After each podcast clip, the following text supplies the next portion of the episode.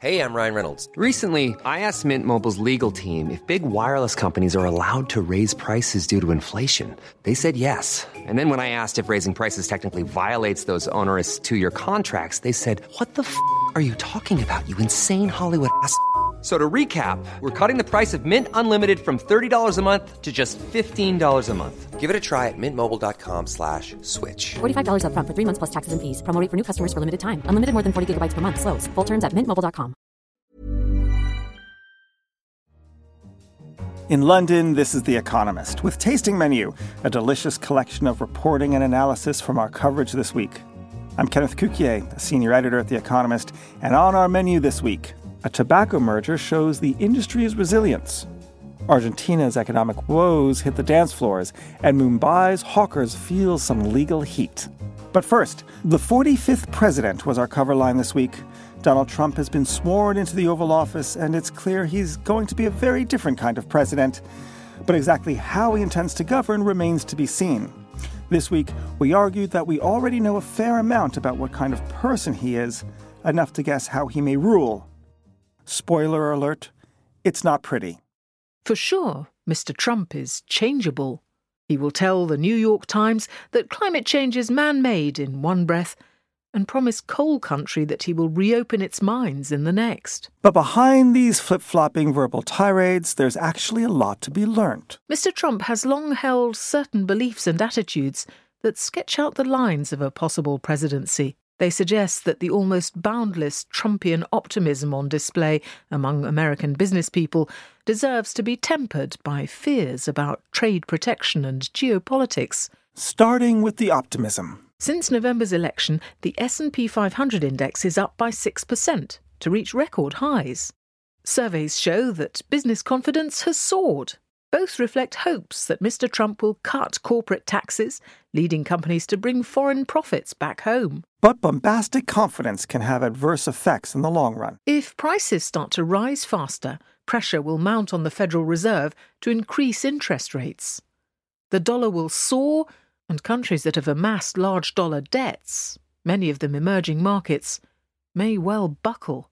One way or another, any resulting instability will blow back into America. And aside from economic bluster, Mr. Trump is misreading geopolitics too. Even before taking office, Mr. Trump has hacked away at the decades old, largely bipartisan cloth of American foreign policy. He seems to be treating countries like businesses. But global diplomacy does not follow the art of the deal. America cannot walk away from China in search of another superpower to deal with over the South China Sea. Doubts that have been sown cannot be uprooted, as if the game had all along been a harmless exercise in price discovery. Alliances that take decades to build can be weakened in months. This week's issue is filled with analysis about the new president, so make sure to pick up a copy. On to India now, where a law passed to help Mumbai's street food vendors, known as hawkers, may have in fact flipped their fortunes the wrong way. An article in our Asia section tucked in. Life was supposed to be getting easier for Mumbai's 150,000 odd hawkers.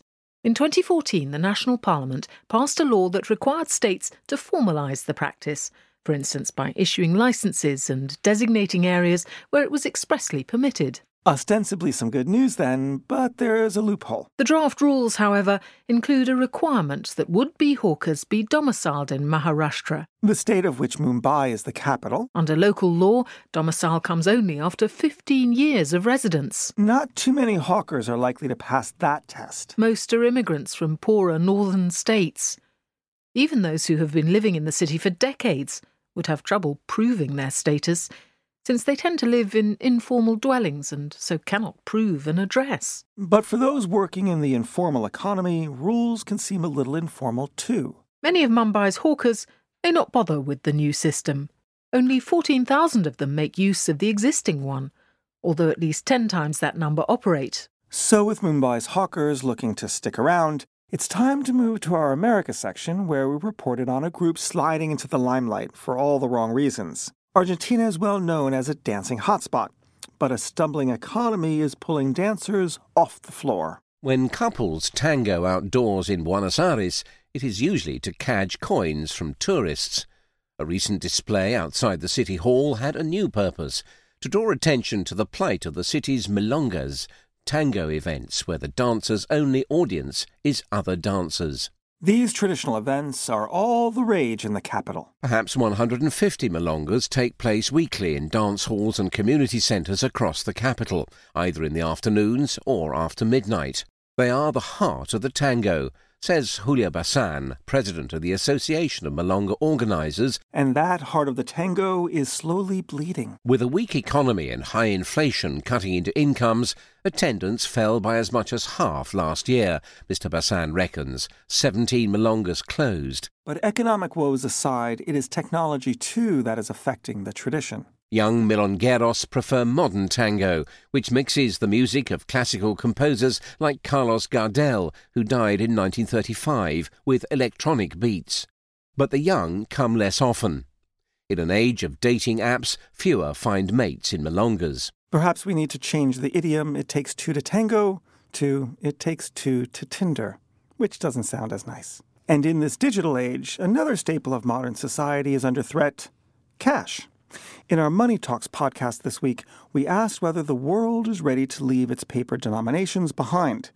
Here's Ken Rogoff, an economist at Harvard University and former chief economist at the IMF, who thinks cash is going to be around for a while. We want to preserve uh, having a physical currency what we want to do is strike a better balance. I think we, if we got rid of large denomination notes, it would allow ordinary people to do pretty much everything they want to do. You can carry $100,000 in $10 bills in a small, modest-sized briefcase.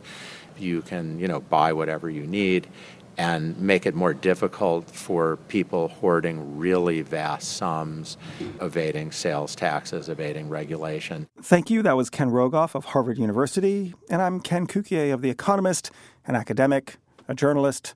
We actually don't know anything about earning real cash, do we?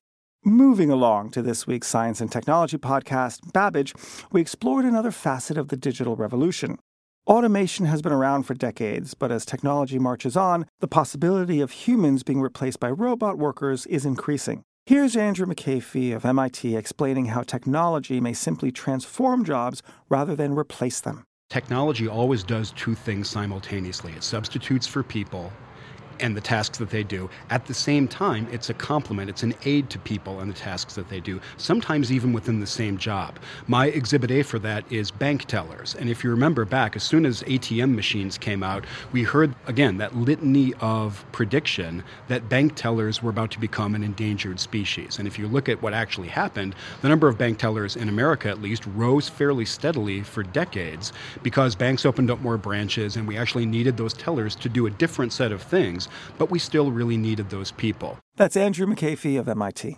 The Babbage podcast is available to download each Wednesday, so to hear more discussions on science and technology, please do listen. Human workers might resist job destruction from automation. Over in our business section, we see another example of resilience in the face of change, this time from big tobacco. The industry is facing challenges, but it isn't being stubbed out just yet. In 2015, just over a fifth of adults smoked, estimates the World Health Organization, down from almost a quarter 10 years earlier. The drop doesn't help tobacco companies, we explained, but it doesn't extinguish them either. Though global smoking rates have fallen, population growth means that about 1.1 billion people still smoke, roughly as many as did in 2005. Nor have regulations snuffed out the tobacco firms. Countries have passed a battery of laws to fight smoking, including taxes and bans on advertising and on smoking in pubs.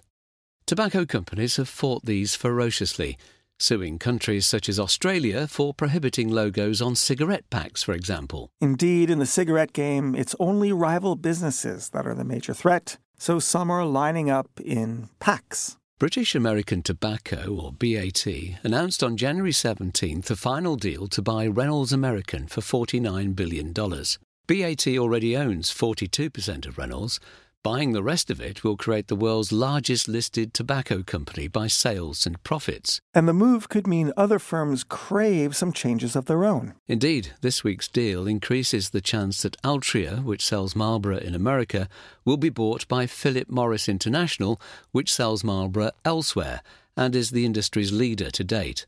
A scary prospect even for emerged BAT and Reynolds. To find out more about this responsible industry filled with integrity, why not pick up a copy of this week's issue and read the article? Our final taste of this week's issue comes from our letters section. In our Christmas issue in December, we wrote about how a certain Harry Flashman, a fictional British literary character, would have made a terrific foreign correspondent. One letter writer, Richard Carter, wrote in to say, As the late great Christopher Hitchens once said on discovering a friend of his had also fallen for that arch cad Harry Flashman, one can recognise a confirmed addict and fellow sufferer. As someone who also likes to reread Flashmans in the places they are set, it is my belief that your correspondent is a terminal case. Huzzah! Huzzah, indeed! I'm Kenneth Cukier, and that's all for this week's tasting menu. Don't forget you can read all of our articles in this week's issue or on our website. Keep sending in your feedback by email to radio at economist.com or by reviewing our podcasts on the App Store. And don't forget to share our work on social media. In London, this is The Economist.